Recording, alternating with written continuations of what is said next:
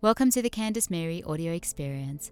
I'm Candace, it's Tuesday, and I have an answer you want, so let's get to it. Today's Ask Candace question is from Wayne in New Zealand. Hi Candace, I'm in love and committed to my girlfriend, and I plan on marrying her as soon as possible. Thing is, we want a wedding abroad and a lot more that we must save for. She's frustrated with the delay. How can I make her understand that I really want to marry her? But this is a process. I'm sorry, my friend, but I can't help you with your request. The process you speak of is something you've created in your own head, based on your own belief system. And whilst your belief system makes sense to you, it's a human understanding of what needs to happen before the I do's take place, and not God's. Your view is certainly mature and responsible, something your future bride must appreciate about you. There is, however, no prescription for love. There's no ideal timing, no ideal process. Because a wedding is not a marriage. A wedding can be bought. A union of two souls with God can't be. I believe the issue here is the fact that the wedding is being confused with a marriage at this stage, something that will inevitably cause frustration and discomfort between you. I think a destination wedding is amazing.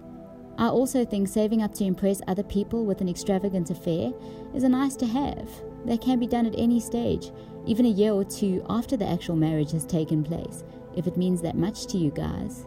Some people only do their honeymoon six months or longer after they get married. Some people disappear on vacation dating and come back as one flesh. What works for some won't work for others, but the underlying principle remains. Marriage has zero to do with money or anything that money can buy. So before we move on, I think it's imperative to separate the two out and give thought to both without confusing their meanings. It sounds to me that your girlfriend could be frustrated because she has an easier time separating the two.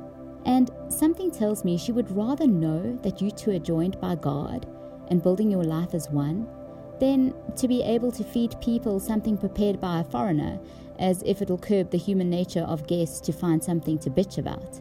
Wayne, imagine for a few moments that you're sitting in front of God, rattling off the very many excuses as to why you're delaying your marriage. I'm going to leave that conversation and the outcome of it up to you, but it's one that should certainly help differentiate God's will from your own. Our worldly wants look very different from what's godly, and until we actually sit down and intentionally pluck them apart, we'll just be lost in the confusion of it all. Have you ever heard Blake Shelton's God Gave Me You? Well, crack on YouTube if you haven't, as my son Morgan says, and hit it. We're not given a partner for the cake and ocean view. God gives us a partner for the ups and downs, for the days of doubt. There really is much more to it than we can see as humans. On our own, we're only half of what we are together. It's invaluable and it's timeless. Worldly limits don't work on what belongs to God. God is love and love comes first. And that's my answer to your question. Thanks for listening, guys.